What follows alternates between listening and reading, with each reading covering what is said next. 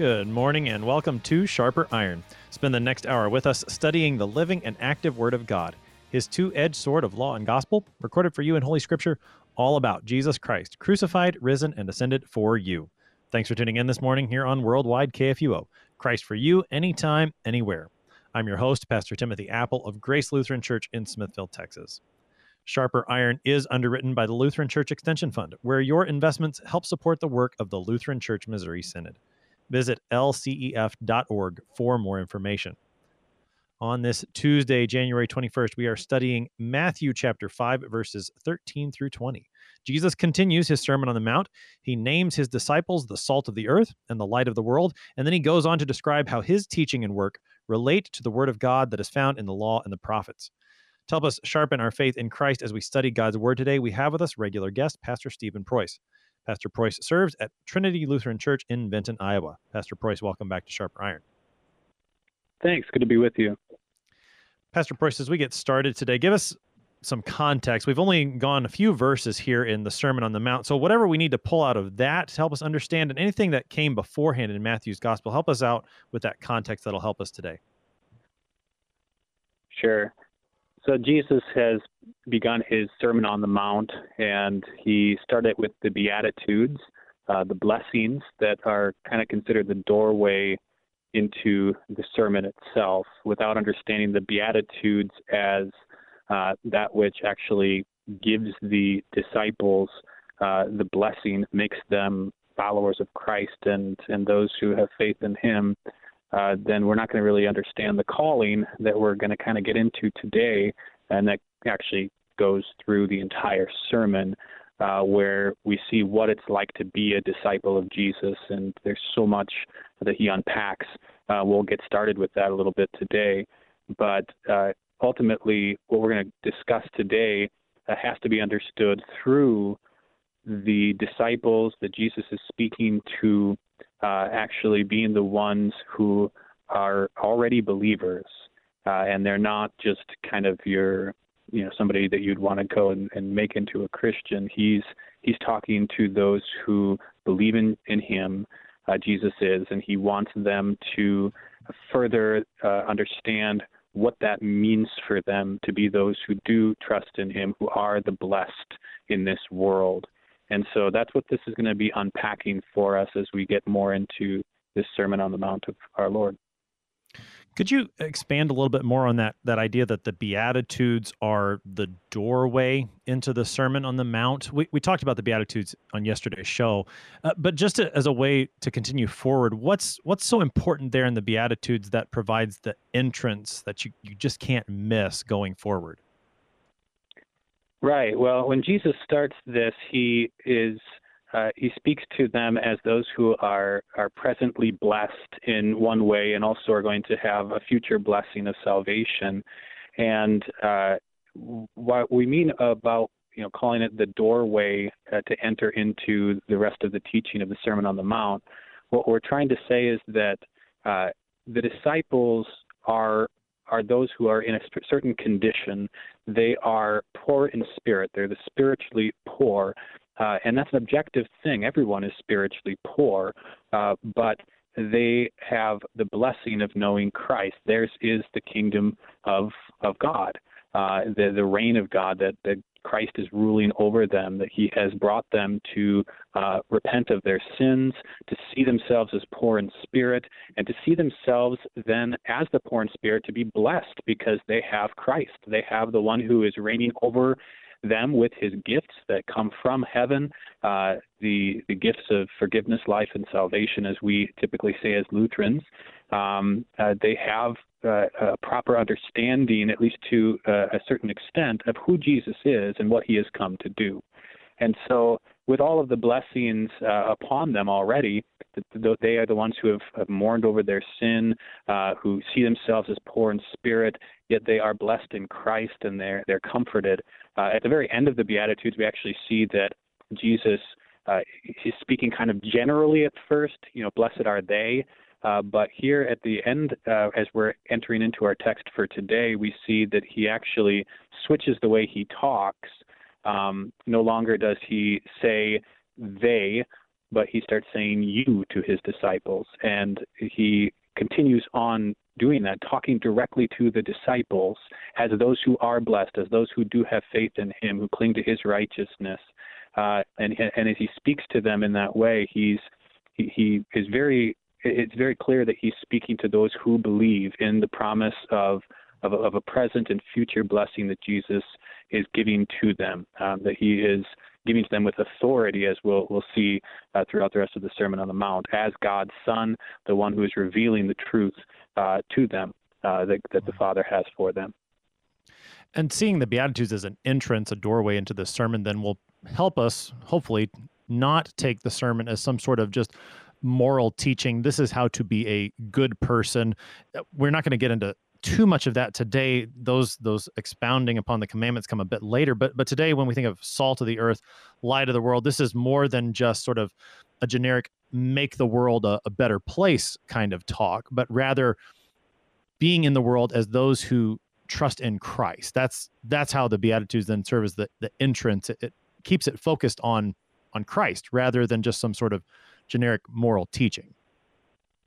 Exactly, yeah. And it's so important for us as Christians to realize that, I mean, the law is written upon man's heart, and we've erased it uh, in so many ways, and we see that in, in our own lives and the lives of others that uh, sin has done this. But we, uh, as as Christians, uh, can still see that the law is written on on the heart of man. And so, what is it that's distinctive about about these teachings that Jesus is going to be giving us, uh, he's he's digging in much deeper than just teaching us about the law. He's teaching about his fulfillment of the law and the prophets and, and everything in the Old Testament. He's teaching us what it means to be those who trust in him and how that looks and uh, and why this is important, how, how we as Christians, as we bear Christ in this world, that's why we're called Christians, right? Uh, is that we we're going to uh, be able to give them not just the the teaching of of the law, but uh, most particularly of the gospel of Jesus Christ, and and by doing so, uh, people will will come to faith themselves by hearing the gospel. Uh, and and so yeah, we want to focus make make sure we focus on Jesus Himself as we go through all of these teachings. That He's the only one uh, who can make any of this uh, into good news for us. Otherwise, I mean, it, it looks pretty.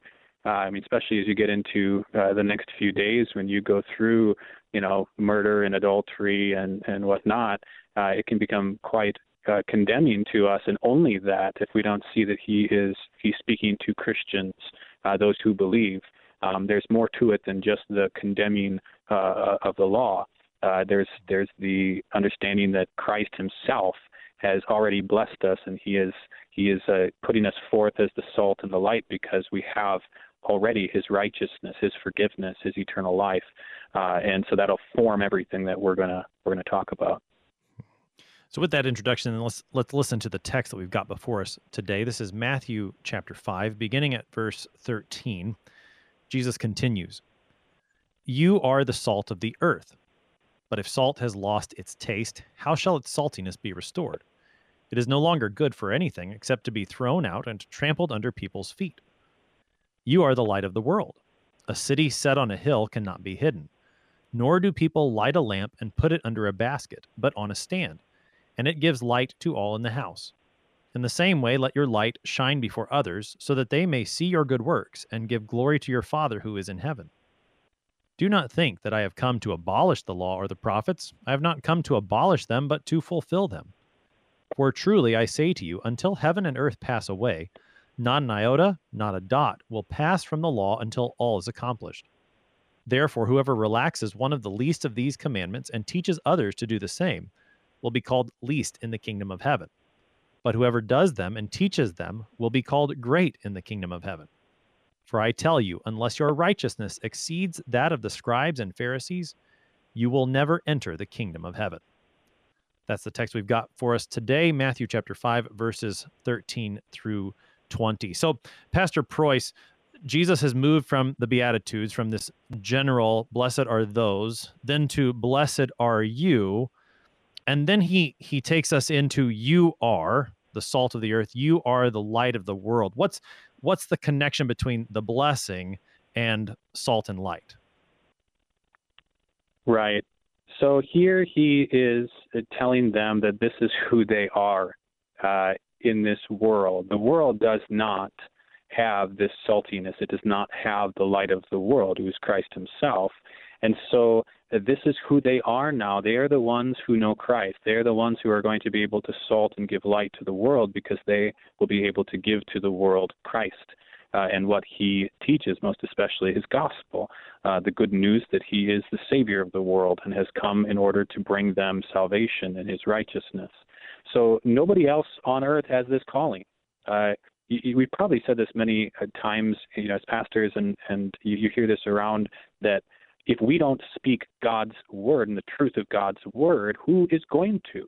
You know, if we don't speak Christ, who else is going to be doing this? They don't. Nobody just naturally does this, and so he's telling them that they are, by definition, who they are now is that they are salt for this earth. They are light for this world. Uh, and this seems like a, a very tall task because it is, but they need not fear because everything that they are going to hear in the Sermon on the Mount that Jesus is going to teach here should be read in light of their identity as, as those who are blessed in Him. That they have the objective uh, reality that in Jesus Christ, they are blessed. They, the poor in spirit, uh, have Him reigning over them in His kingdom with His grace, with His mercy, with His forgiveness, and that that defines who they are, so that this calling that they have as the salt and the light uh, is is not to be looked at as, as some sort of impossible thing, but rather as that which is formed by Christ and formed by His uh, calling Him the salt, really, and Him the light, so that then the disciples can be seen as the salt and the light uh, as they are giving Him out and, and living the, the Christian life, giving out the gospel, preaching the gospel, proclaiming that. Uh, and so this whole sermon that, that we're going to hear is really uh, it's a commentary on how and where these disciples, uh, those who are the blessed, will carry out being the salt and the light uh, to this world. Hmm. Yesterday, with the Beatitudes, we talked, we, we posed the question is this law or gospel? And, and we really, we had a hard time saying if it really is one or the other. And, and it sounds like that conversation is continuing here with this matter of you are the salt of the earth, you are the light of the world. Is this law or gospel? It's certainly not a command in the sense of you know you shall have no other gods is a command. But at the same time it's it's also not the declaration of, of forgiveness of sins. How does how does this passage fit into what we typically talk about in terms of law and gospel? Well when we're dealing with any type of uh, description uh, we have to ask ourselves what in what way does jesus want them to look at themselves as the salt of the earth uh, and he immediately starts talking about the salt losing its taste, and that if it loses its taste, it it doesn't do anyone any good. And so, while the you are the salt of the earth, describing them as the salt of the earth would be a gospel statement, it has law uh, consequence, you know, in our Christian lives, the consequence or the, the ramification, the how do I want to put this, that which which flows from being the salt of the earth is going to mean that we have things that we are to do. So the disciples have things that they are to do, and that is law. And he is trying to, I guess, at the same time, he is uh, warning them, admonishing them uh, that as the salt of the earth, they're not going to be doing any good if they are uh, not that salt for this world. The world's not going to benefit from it. So uh, I, I would I would maybe you know sometimes we get into the law gospel. What is this law gospel? Uh, Jesus isn't really uh, doing that right now. He's just simply describing who they are, and and obviously that's a gospel thing. I mean, the, to be the salt of the earth. Why on earth are you the salt of the earth? How, how how did you become salt? What does that even mean that you're salt? Well, it's it means that you have a different relationship toward this world than you once did. Uh, you can't be the salt for the world unless God has made you into that salt. So I, I would take that to be a gospel statement, uh, but that the salt then is is useful for something. obviously that goes us brings us into the law and what we should be doing. It's hard to navigate it sometimes. I think sometimes we we uh, are so into is this law or gospel that we can lose sight of what the text is actually trying to communicate and then try to force our law gospel kind of structure onto the scriptures rather than let the scriptures speak and then kind of seeing how it's one part of it would be taken as as the gospel, the other part as law. Um, a lot of this is what we call we end up calling third use of the law too. Um, that that what is it that God has for our lives, the will that He has for our lives um, as Christians, right? And and that that's that's why I think sometimes we get confused is that it's only as Christians that we have we are the salt and, and that the disciples are the salt or the light.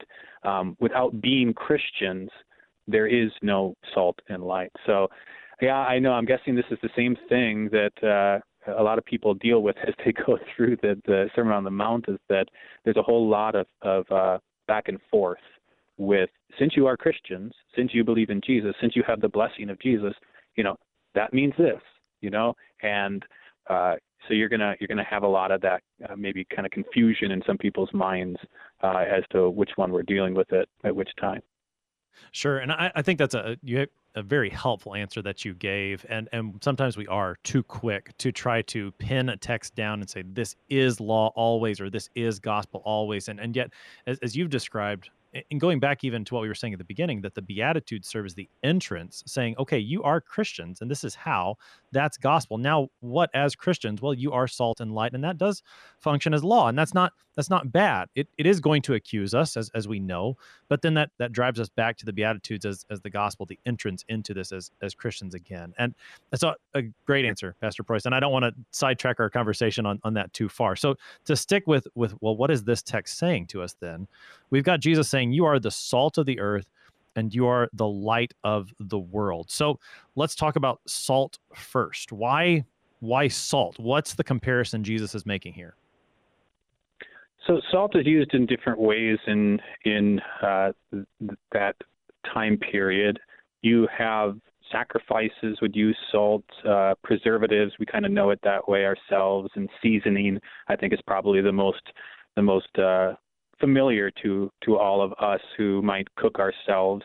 Um, uh, also, manure. Um, in in many ways, it's it's used, but the general point uh, is that the earth needs salt because it is deficient. Right? Uh, this soup needs salt. Uh, why? Because it's deficient. It doesn't have enough. It doesn't it doesn't taste right. Uh, and so there there's some sort of deficiency in this world. We would call that evil, corruption, sin. Uh, who can provide the salt that is going to help us or help uh, g- get that so that it's not deficient anymore? Well, only only Jesus and the disciples can provide that salt. Why the disciples? Not because of anything in themselves, but because again they have been blessed. They are the blessed ones who, uh, who are, are poor in spirit in and of themselves, but uh, because of the reign of Jesus, the kingdom of Jesus coming to them, uh, his kingdom from heaven, that he he has blessed them with the knowledge of who he is as their savior, uh, and this brings them into uh, this new position, this new identity, this new relationship. Um, and and how did this come about? Well, it came about the same way it comes about for us. Repent repent for uh, Jesus. In Jesus, the reign of heaven stands near. The kingdom of God is here. So it is through repentance that we, seeing our sin, our corruption, uh, the evil in this world, that it we see that we need salt. And uh, if we don't have that salt, if we don't have Jesus, then we, just like the disciples, if they were to turn away from that calling to be salt for the world and and and uh, manifest Christ in this world uh, through the words that they they proclaim, most especially, they would become tasteless. Uh, and how else then would the world receive this necessary blessing? They wouldn't be able to do it. And so, the salt is meant to to show that uh, without without these disciples, without them proclaiming Jesus, there's nobody's going to to get out of the corruption and the evil that they have. They they're going to remain deficient, and uh, there'll be nobody to give the salt out in this world. So he's he's accenting their the importance of the office that they uh, will hold as his his disciples and, and then apostles as he sends them out uh, later, and that all all Christians, the church itself holds that uh, without the Christian church, there is no salt in this world. The corruption, the deficiency of this world will continue. Uh, but with the salt, uh, then it changes lives in the sense of repentance and, and, and faith in Christ and and uh, His reign over us by His grace. Hmm. When Jesus talks about salt that loses its saltiness, that's then no longer good for anything, just to be thrown out and trampled under people's feet, is he? Well, how how far is he talking there? Is he talking about Christians who have lost their faith, or is he talking about perhaps something that's not quite as severe as that? Yeah, um, I think he's just trying to tell them that uh, it's it makes no sense for you to become those who trust in me and then not to benefit others with this knowledge. So it's pretty useless for Jesus to give them his word and these blessings uh, that he, they've received in the Beatitudes and, and this knowledge of him, and then for them to just kind of keep quiet about it. Uh, and so, whether he's talking about them, you know, falling away, you know, obviously Judas fell away, and and um, or all the disciples kind of running away, which they all did at the at the cross of Christ. I think he's he's more trying to get them to think uh, that, oh yeah, that's right. It, it really wouldn't make sense for you to make us salt, and then for us not to season for us to be the salt, see that there are things that are deficient in these sinful people in this evil world, and then just not use the salt that you've given us to to change that deficiency and to to uh, to sprinkle the salt upon those who need uh, Jesus and need to know uh, who He is. Again, who's going to do this? So, uh, yeah, I I guess I don't really know if Jesus is trying to talk about uh, somebody becoming, you know, just having a lapse, or you know, like we're all sinners kind of a thing, or if he's talking about people falling away, I think it's more just you're pretty useless if you don't do what salt is actually given to do. If if I just keep the salt in the cupboard and my soup doesn't taste like anything but just you know unsalted soup, it's not doing the soup or those who are tasting it any good.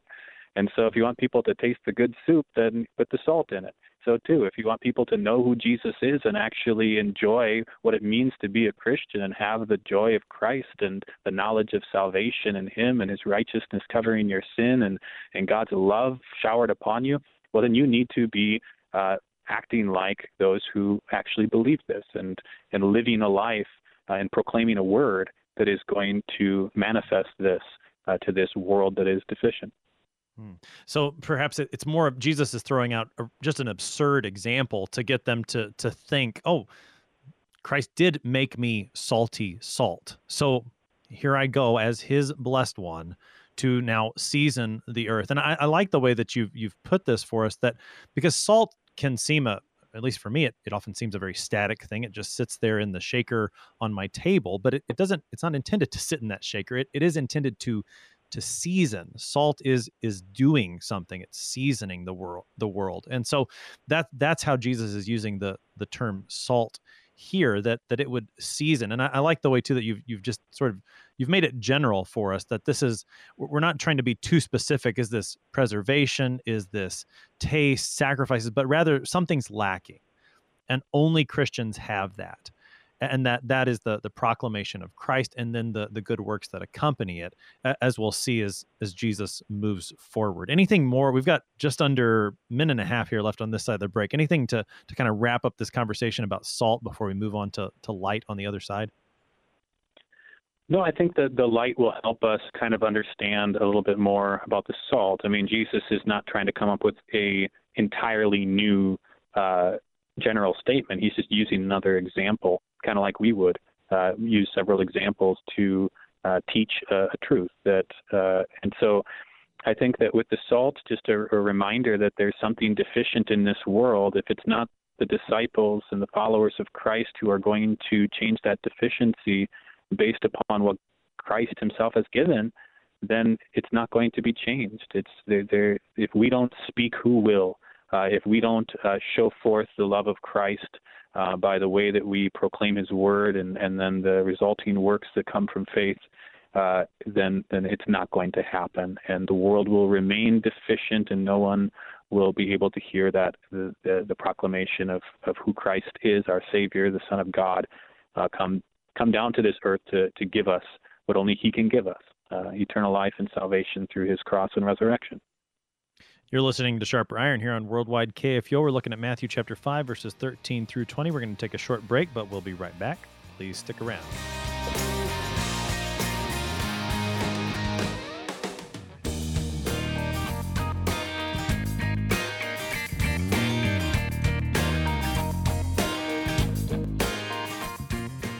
Since 1978, Lutheran Church Extension Fund has had the humble privilege of supporting Lutheran Church Missouri Synod ministries and her workers. Thanks to faithful investors, LCEF has provided thousands of church workers, congregations, schools, and organizations with the low cost loans and resources they need to reach more people with the saving name of Christ. To learn more, visit lcef.org or call 800 843 5233. 800 843 5233.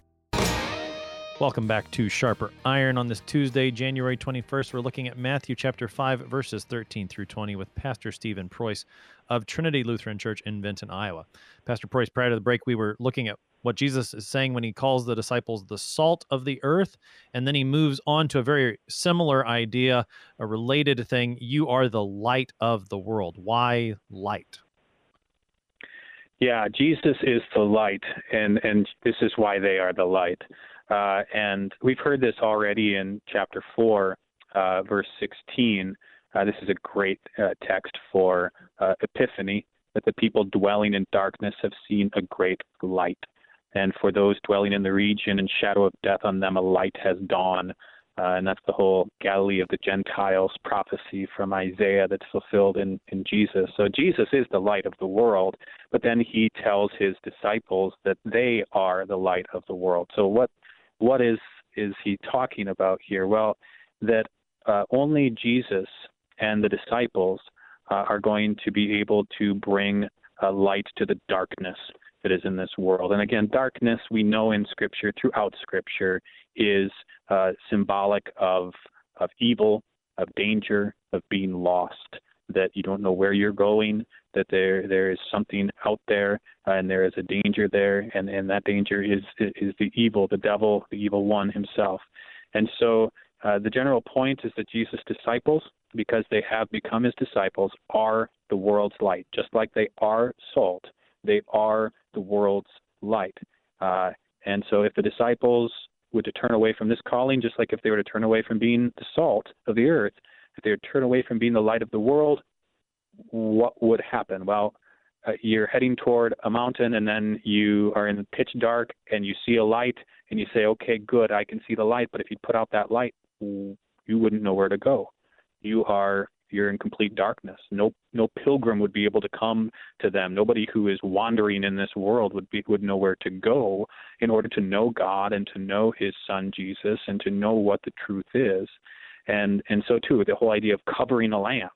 Um, that that's kind of the image more of a household, right? Where you wouldn't spread light into the house. Why would you cover the lamp? You want the lamp to to spread and give light to the whole household.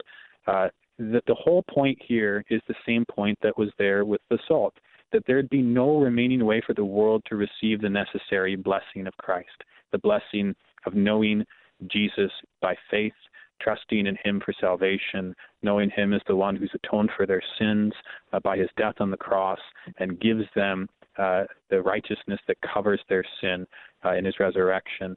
Uh, this this is this is why the light. There is darkness out there, and we're the only ones, those who know Jesus truly and know His Word and cling to His Word. We're the only ones who are going to be able to shine this light uh, into the darkness of this evil world. Obviously Jesus is speaking first to those disciples who become apostles, but then to the church uh, in every generation after.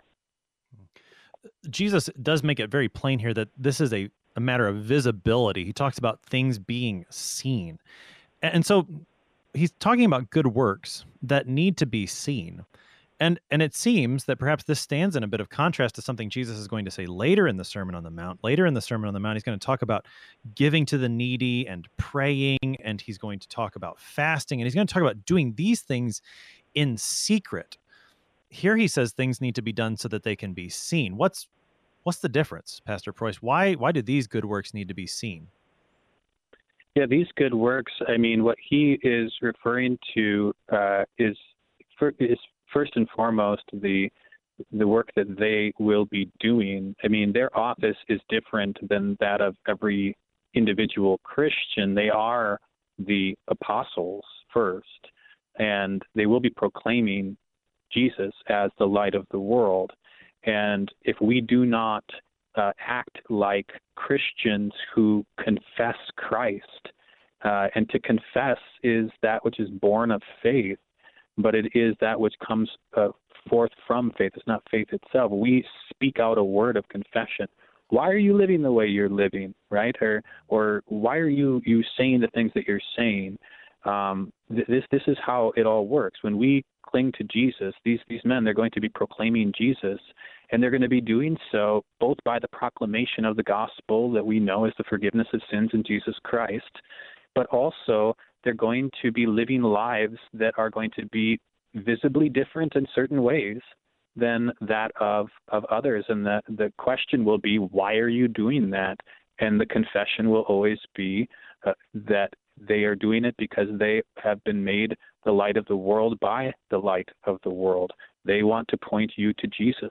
They want you to know Jesus as those who are poor in spirit just like they are the disciples know themselves as those who mourn over their sin and the present situation of this world, and they want to uh, bring others to the knowledge of the truth of Jesus Christ. And so, the idea that you know works, faith, we're saved through faith alone, but faith uh, is never alone. It always comes with these good works, and so these these uh, this faith is evidenced by by the way that they live.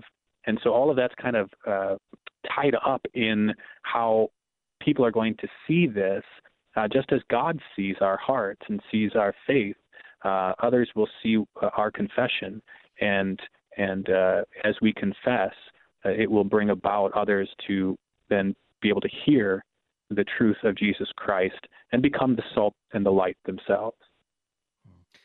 If I'm understanding you correctly, then the works need to be coupled with a a confession, or or the works need to go with the words that we speak. We don't we don't separate those two things. Is that is that true?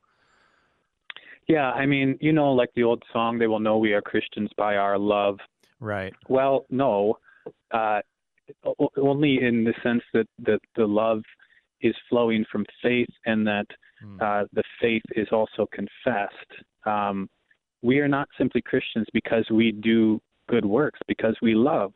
Um, no, we love and do good works because we are Christians, because we have faith in Jesus Christ, created by His Word, by the Holy Spirit through that Word, uh, in order to bring us to to uh, a knowledge of the truth of, of Jesus Christ, and and so, yeah, we we have to be careful not to present the life of the Christian as if it is all by itself um, going to uh, our works by themselves are going to bring people to the faith. So you know the old saying too that people will say, uh, I forget what is it Francis Assisi or something like that, where preach the gospel, use words if necessary. Have you heard that? Yeah, uh, right. Right now, actually, there's a there's a local uh, another church sign in in town here that that says something to the effect of, um, "Be careful how you live. You might be the only Bible people read." Which I think is, is maybe a, a similar idea to yeah, yeah, preach the gospel at all times, use words if necessary. What what's maybe not quite all the way right about that, Pastor Preuss? Well, the problem is is that uh, the the the Bible is uh, is clear on how our good works certainly will cause people to maybe ask us questions as to why we are doing what we are doing. But it, it, it is not, our good works are not going to by themselves create faith in anybody. Um, somebody might say, well, wow, that was a very kind thing that you did by, you know, helping that person out by giving them money for, you know, their rent or something like that. Uh, you know, you must be a good Christian. Well, the problem is is that there are people who can do that who are not Christians, right? It's certainly a good Christian thing to do to help people out and the poor and and and to take care of others and to do good works that are in accord with God's will. But the problem is is that people are hypocrites too and do it for other reasons than than faith in Christ. And so that by itself is is is not the gospel. The gospel is the proclamation of, of forgiveness in Jesus, that Jesus is the Savior of the world. And if you don't get to the confession of that, then it's not exactly uh, it's not the gospel. It's it's just a uh, a way for you to show that you you do something for a particular reason without ever telling them the reason for why you're doing it, the hope that is within you. So yeah, it's. I think uh, some people mean well by that kind of a thing. They're trying to encourage people toward good works, but they're actually doing damage by creating this idea that uh, works are are the main emphasis of the Christian religion, uh, and that we don't really need the word of Jesus, as if the word of Jesus is just kind of like okay, it gets you in, but then once you're in, you need to just focus on good works and getting more people to come in and and do these good works. Uh, and and it, it can really burden a Christian conscience into thinking that that faith in Jesus Christ is not the essence of what it means to be a Christian from which flow these good works, but rather I need to be this perfect, um, you know, exemplary Christian. It actually can lead to Pharisaism, uh, which Jesus condemns in this sermon, um, instead of true uh, viewing yourself as poor in spirit, who who's clinging to the blessing of Christ that He reigns over you with His grace and His kingdom. Mm. That, that that's a very helpful answer, and I, I think too. Just uh, we're running a long time, but I, I want to bring this out too because I, I think the other thing that that often happens is when we start talking about the good works, which again we're not discouraging good works by any means. Certainly, Christ is is commending them to us, but but I think what happens in our context, especially, is that when we start talking about the good works that Christians do, our minds sort of drift to the works of the second table, the works that that help our neighbor. And for some reason we we forget about the works of the first table, the works by which we love God, which would include the things we're talking about, the proclamation of his word, the the hearing of his word, praying, worshiping him, right? And and we forget that those two are good works that shine a light on on our Father in heaven and, and invite others to glorify him. Any final comments on that, Pastor Preuss, before we move on?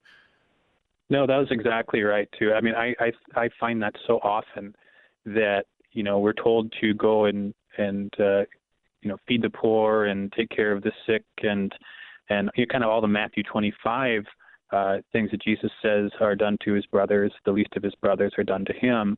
And certainly we, we, we do not want to discourage it, especially as we're in the context of this Sermon on the Mount, because Jesus is encouraging a lot of that. Uh, but you're exactly right that people forget the first three uh, commandments, and and that's really what the Beatitudes were bringing us to, is is that we are now uh, brought to faith in Jesus. We are blessed. We who are poor in spirit, who have been brought to repentance and trust in Christ, and, and remain in that, who have His mercy. That's why we are merciful. Who have the peace of God, which passes all understanding in Christ Jesus, which is why we are then want to proclaim the peace of God and, and have peace with others in our lives. Uh, so yeah, we, we need to be careful not to leave Jesus behind as if, okay, thanks, Jesus. Now, now I'm going to go on and live this Christian life that you've given me, as if He's not with us, right? As if He's not the one who is constantly comforting us with that pure gospel uh, that's given to us in the Beatitudes. Hmm. So then, moving forward into the text, Jesus begins to talk about the law and the prophets and his role as fulfilling them. And it, it certainly seems that these next several verses serve as a a transition of some kind within the Sermon on the Mount. What's the move that Jesus begins to make as he moves from salt and light to now the fulfillment of the law and the prophets? Yeah, he's he's now going to tell them how this all relates to the Old Testament word. I mean, we got to realize that the context here is that these disciples, uh, they are Jews and they know the scriptures. At least they they are uh, familiar with them, and as they hear the prophecies of the Old Testament, and now they've got this this new man here before them who they are coming to know and believe in. Uh, what is his relationship to this Old Testament? Is he is he coming to give us something something different? Uh, is he is he going to do away with everything in the Old Testament? Uh, what exactly is going on? Uh, how does he relate to this Old Testament word?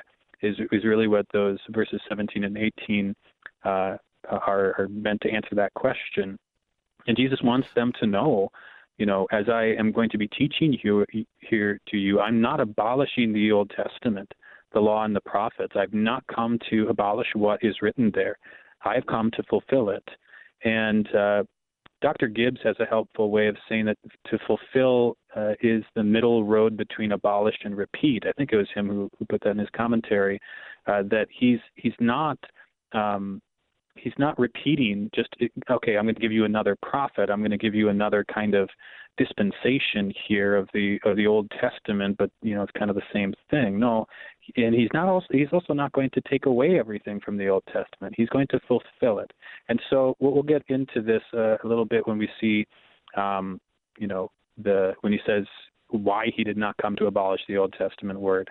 But uh, before getting ahead of myself here the Old Testament story uh, really is of God's dealing with Israel is incomplete until Jesus comes to fulfill it. And that's really what we've been seeing in chapter 1, chapter 2, several places, chapter 3, chapter 4. I just quoted, you know, the Galilee of the Gentiles from Isaiah.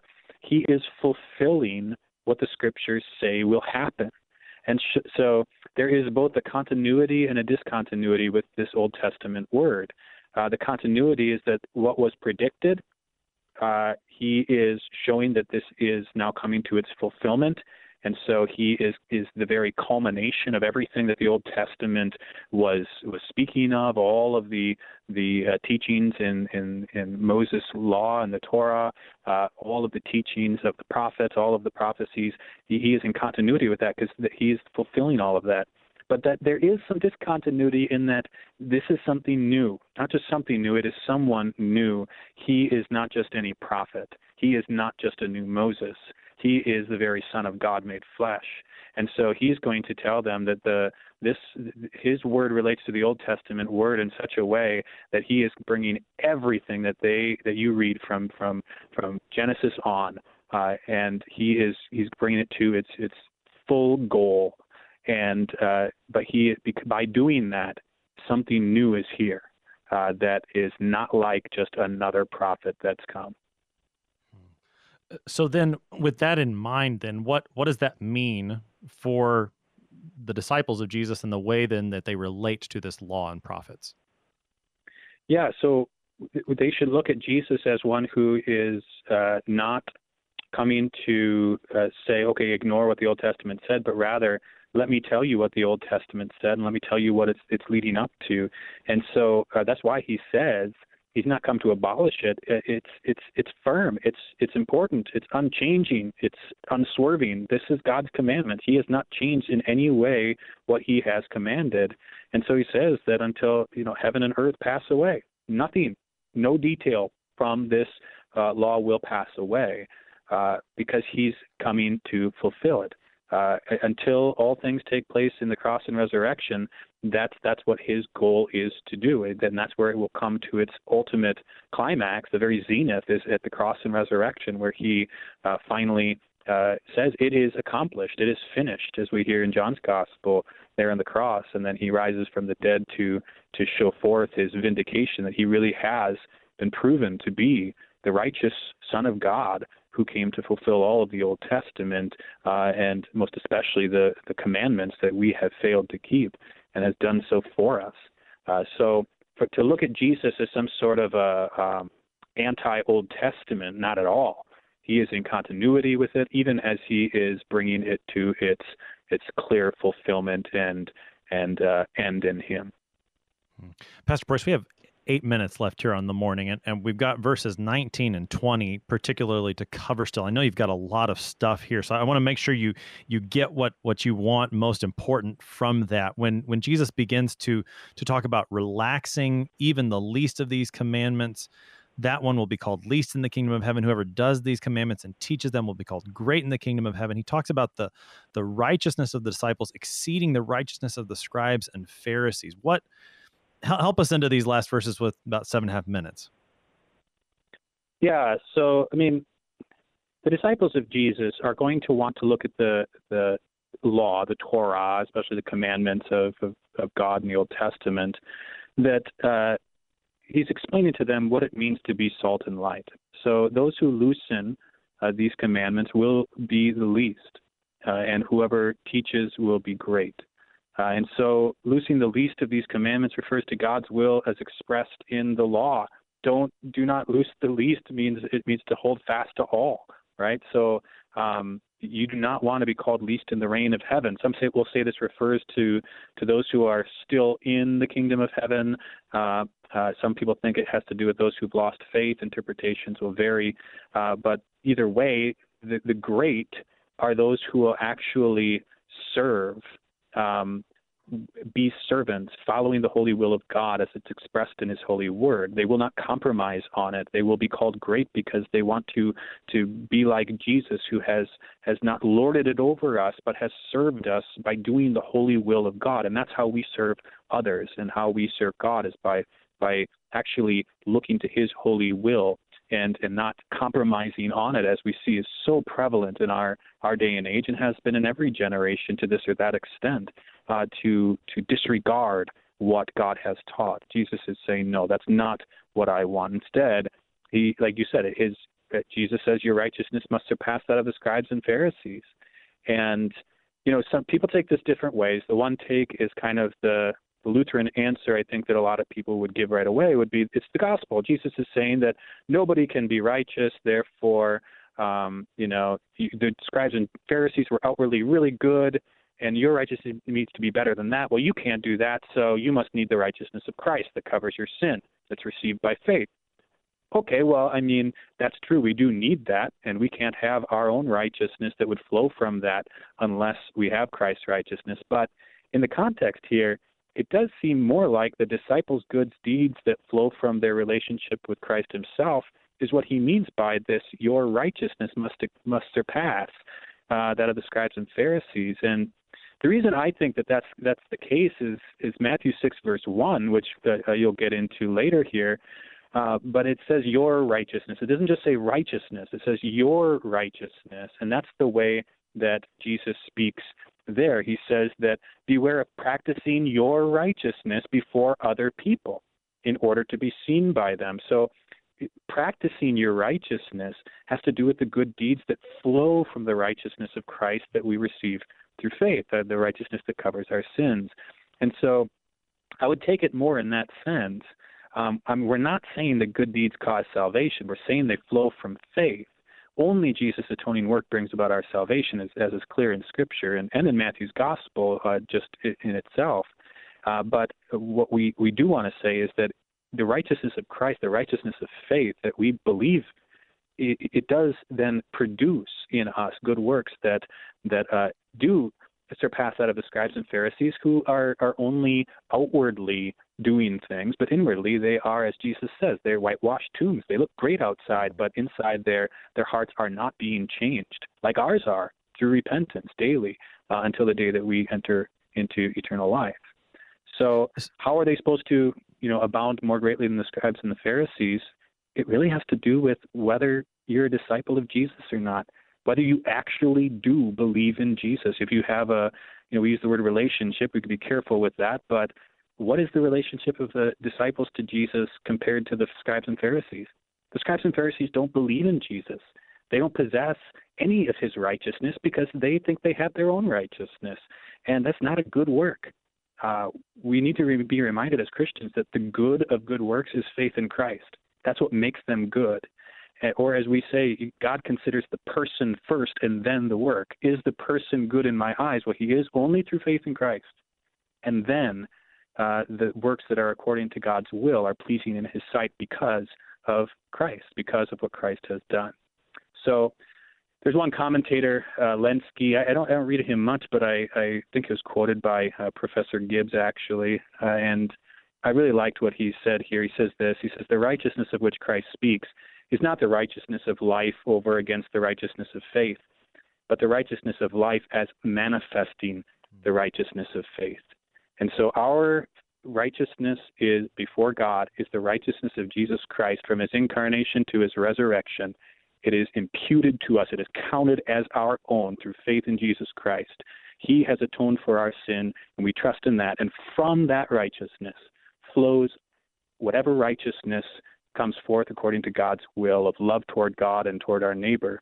And that's what Jesus is, is trying to say is that, that this is going to exceed that of the scribes and Pharisees because their hearts are far from me. They worship me with their with their lips, right?